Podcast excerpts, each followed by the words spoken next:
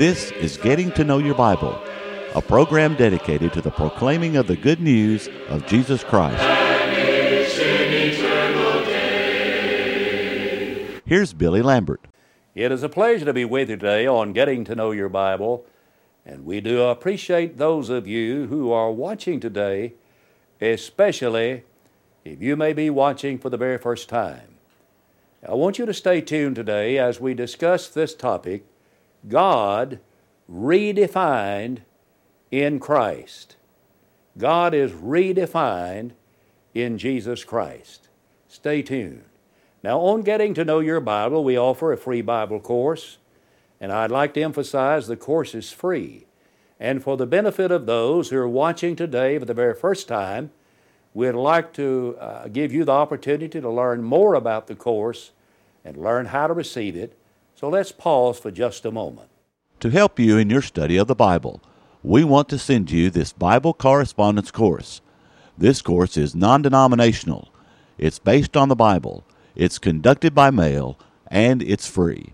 To receive this course, write to Getting to Know Your Bible, Post Office Box three one four, Somerdale, Alabama three six five eight zero, or call toll-free one eight seven seven, seven one one, five two one four. No storm can hide the radiance peaceful beaming, since Jesus came to seek and save the lost.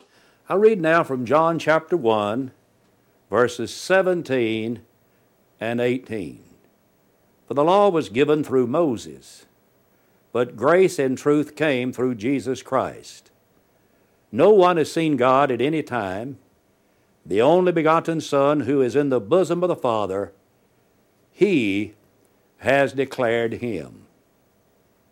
God has revealed Himself to man in various ways.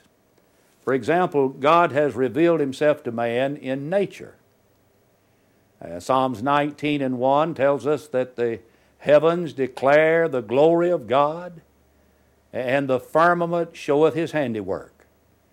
It's very difficult to look at the things around us in our, in our world and in our universe without realizing that there is a master architect behind it all.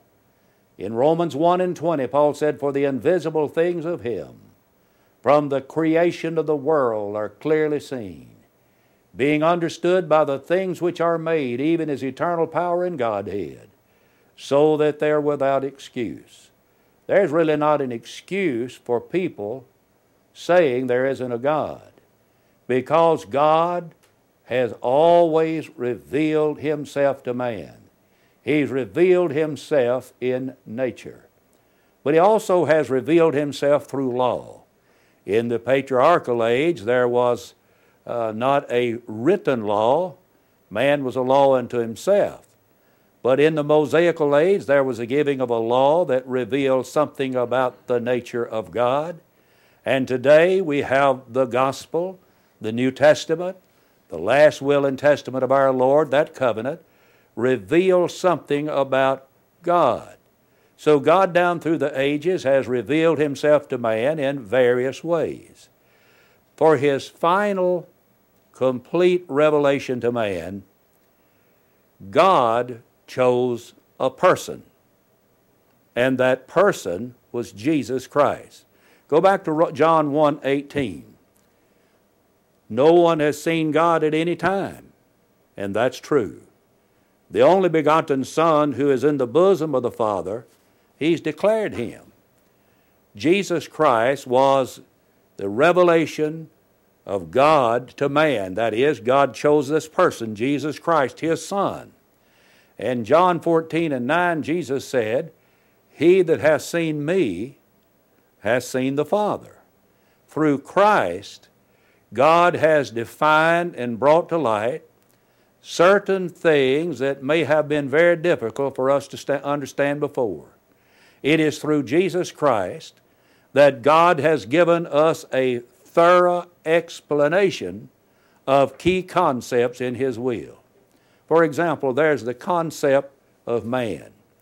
Prior to Jesus Christ, man was divided into two main camps. There was the, there were the Jews, there were the Gentiles, and there were further divisions on a national and religious basis. And such divisions as that existed for a long, long time. And such divisions continue to exist today, with many characterized by hatred and mistrust. But in the second chapter of Ephesians, Paul tells us something about what Jesus did to remove those barriers. In verse thirteen of Ephesians chapter two, "But now in Christ, you who sometimes were far off are made nigh by the blood of Christ. For he is our peace, who hath made both one, and hath broken down the middle wall of partition between us, having abolished in his flesh the enmity, even the law of commandments contained in ordinances, for to make of himself of twain one new man, so making peace, that he might reconcile both unto God in one body by the cross, having slain the enmity thereby." You see, in Jesus Christ, barriers are removed. There was a barrier, it's called a middle wall of partition, between the Jew and the Gentile, and it was abolished. And Jesus Christ came to abolish the barriers that separated Jews from Gentiles, that they might be one in him. Albert Schweitzer, uh, when he first went to Africa, had a, had a very hard time with the tribalism of the natives. And one day there was a man that came uh, to his hospital, and he was bleeding to death. And Schweitzer asked the man to, to, to help him uh, with this man, and the man refused, and asked why he would refuse to help him with this fellow. He said, "He's not from my tribe." And of course that attitude improved as he began to be taught about God's unconditional love. But I think that attitude still exists in our world today, that he's not of my tribe. But Jesus came to give us a different concept of man, that we can all be one in the Lord Jesus Christ.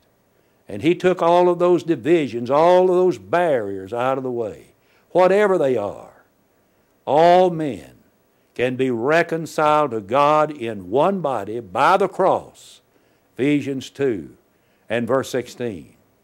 But in Jesus Christ, there is the uh, concept of sin and guilt has, has been redefined. But prior to Jesus' coming, a person could hear the law recited, and sometimes he might feel a little guilty. Uh, he would be taught that you're not to kill, not to commit adultery. And he would say, "Well, I've never done those things. That, that law's just for bad guys. It's not for me. It's just for somebody else." But you know, when Jesus came along, Jesus had a different definition of sin. And he drives that definition of sin deep into the heart. Someone says, "Well, I've never committed murder." But let me tell you what the Lord's Testament teaches.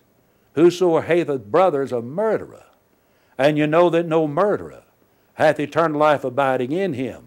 First John chapter three and verse fifteen.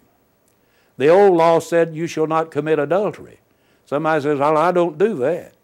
But in Matthew five and twenty-eight, Jesus said, "Whoso looketh on a woman to lust after her hath committed adultery with her already in his heart."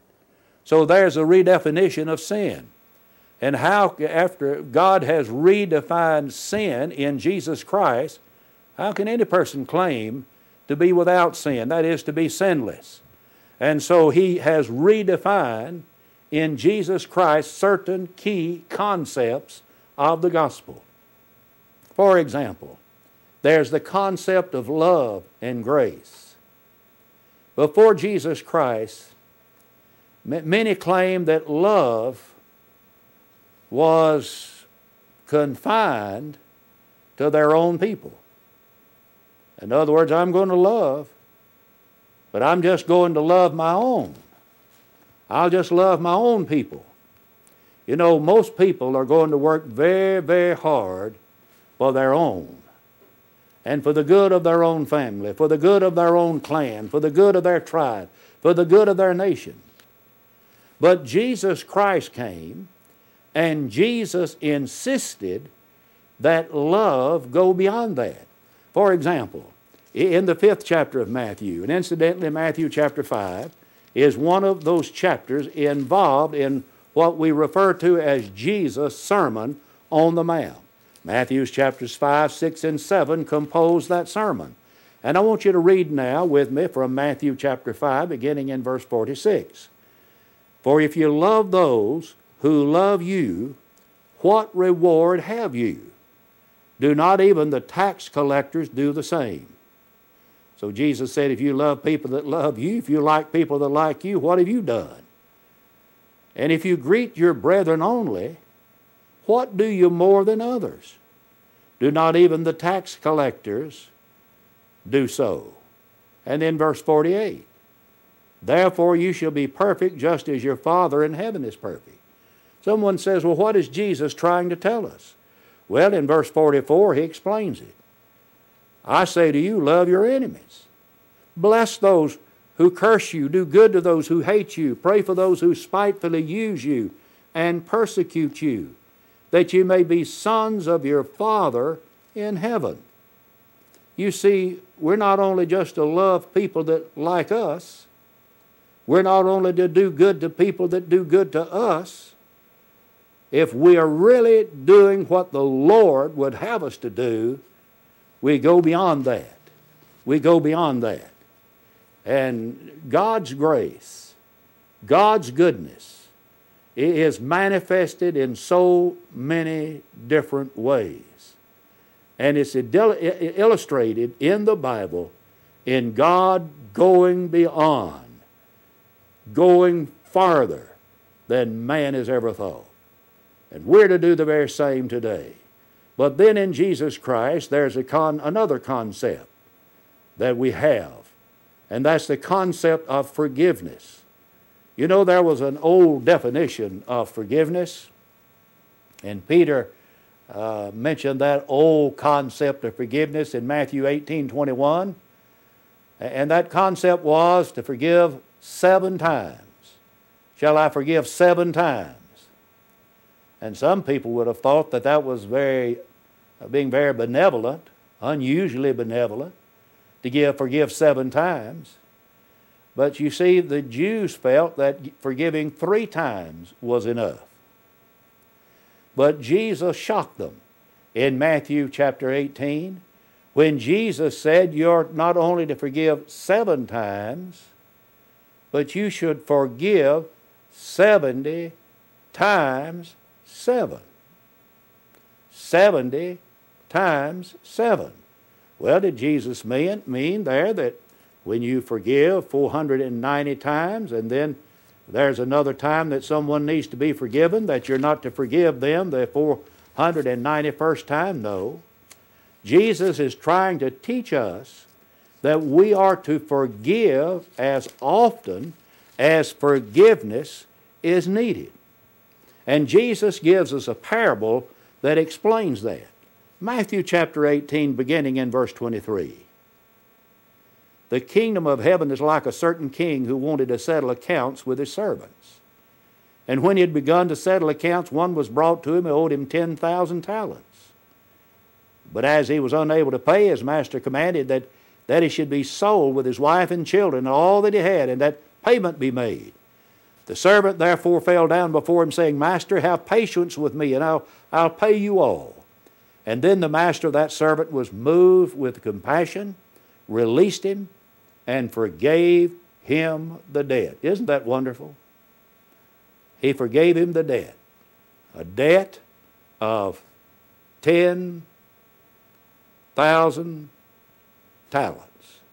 Someone has said that that would equal roughly to about ten million dollars. But now notice the rest of the story.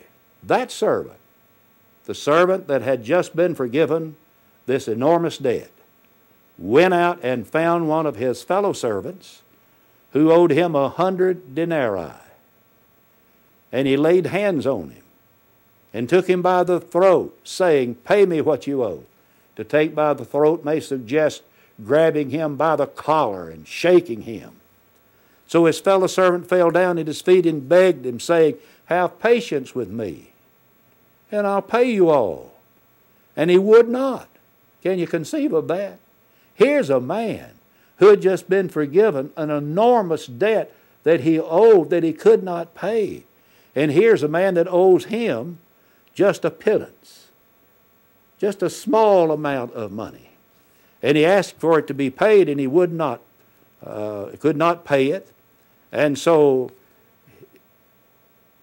his fellow servants saw what had been done, and they were grieved and came and told their master all that had been done.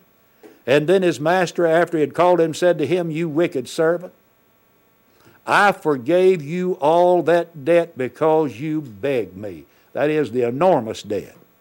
"Should you not also have had compassion on your fellow servant just as I had pity on you?"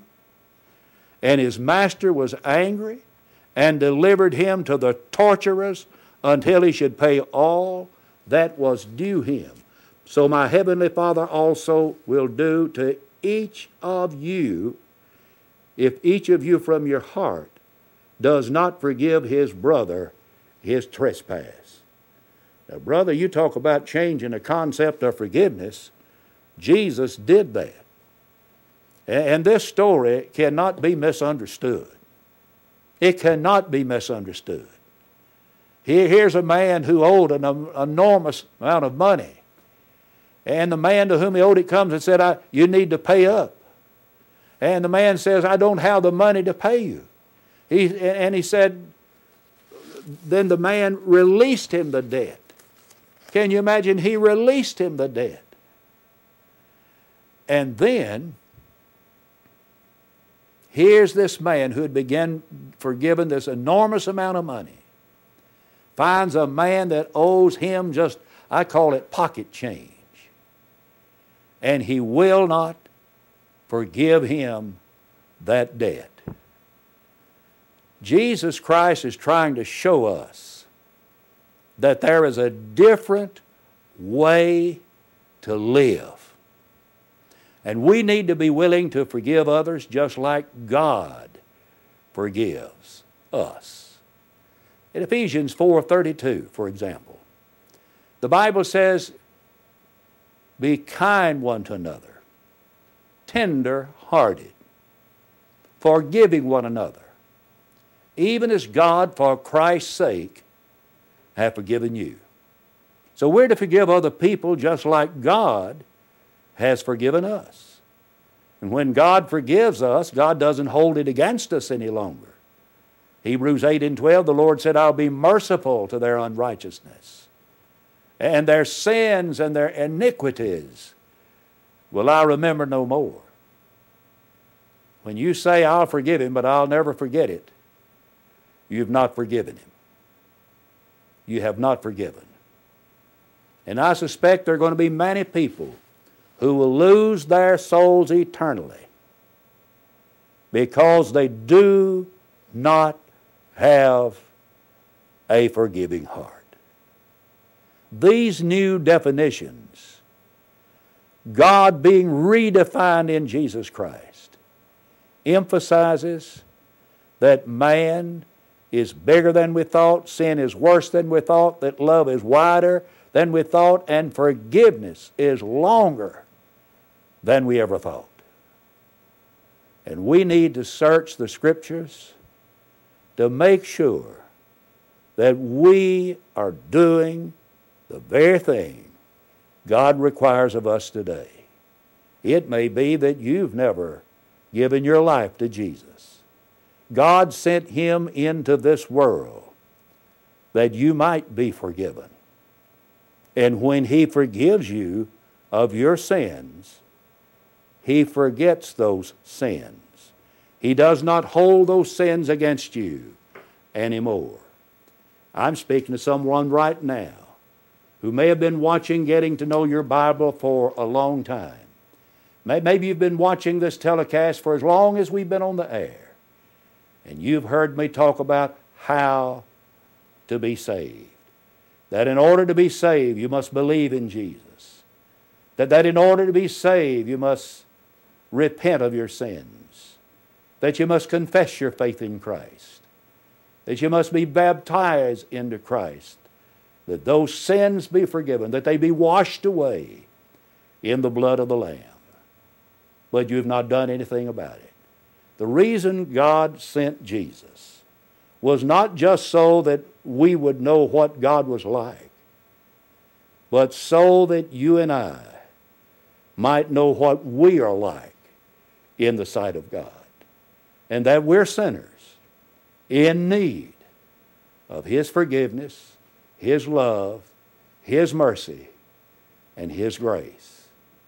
And I would plead with you with all the love that I have in my heart to give your life to the Lord Jesus Christ. And the biggest mistake that a man or woman will ever make is saying no to Jesus. In John five and forty, Jesus said, "And you would not come unto me, that you might have life." Somebody says, "Brother Lambert, what, what causes a person to be lost? Are, are people lost because of certain moral sins? Are they lost because they don't understand the, the Bible?" They're lost because they reject Jesus.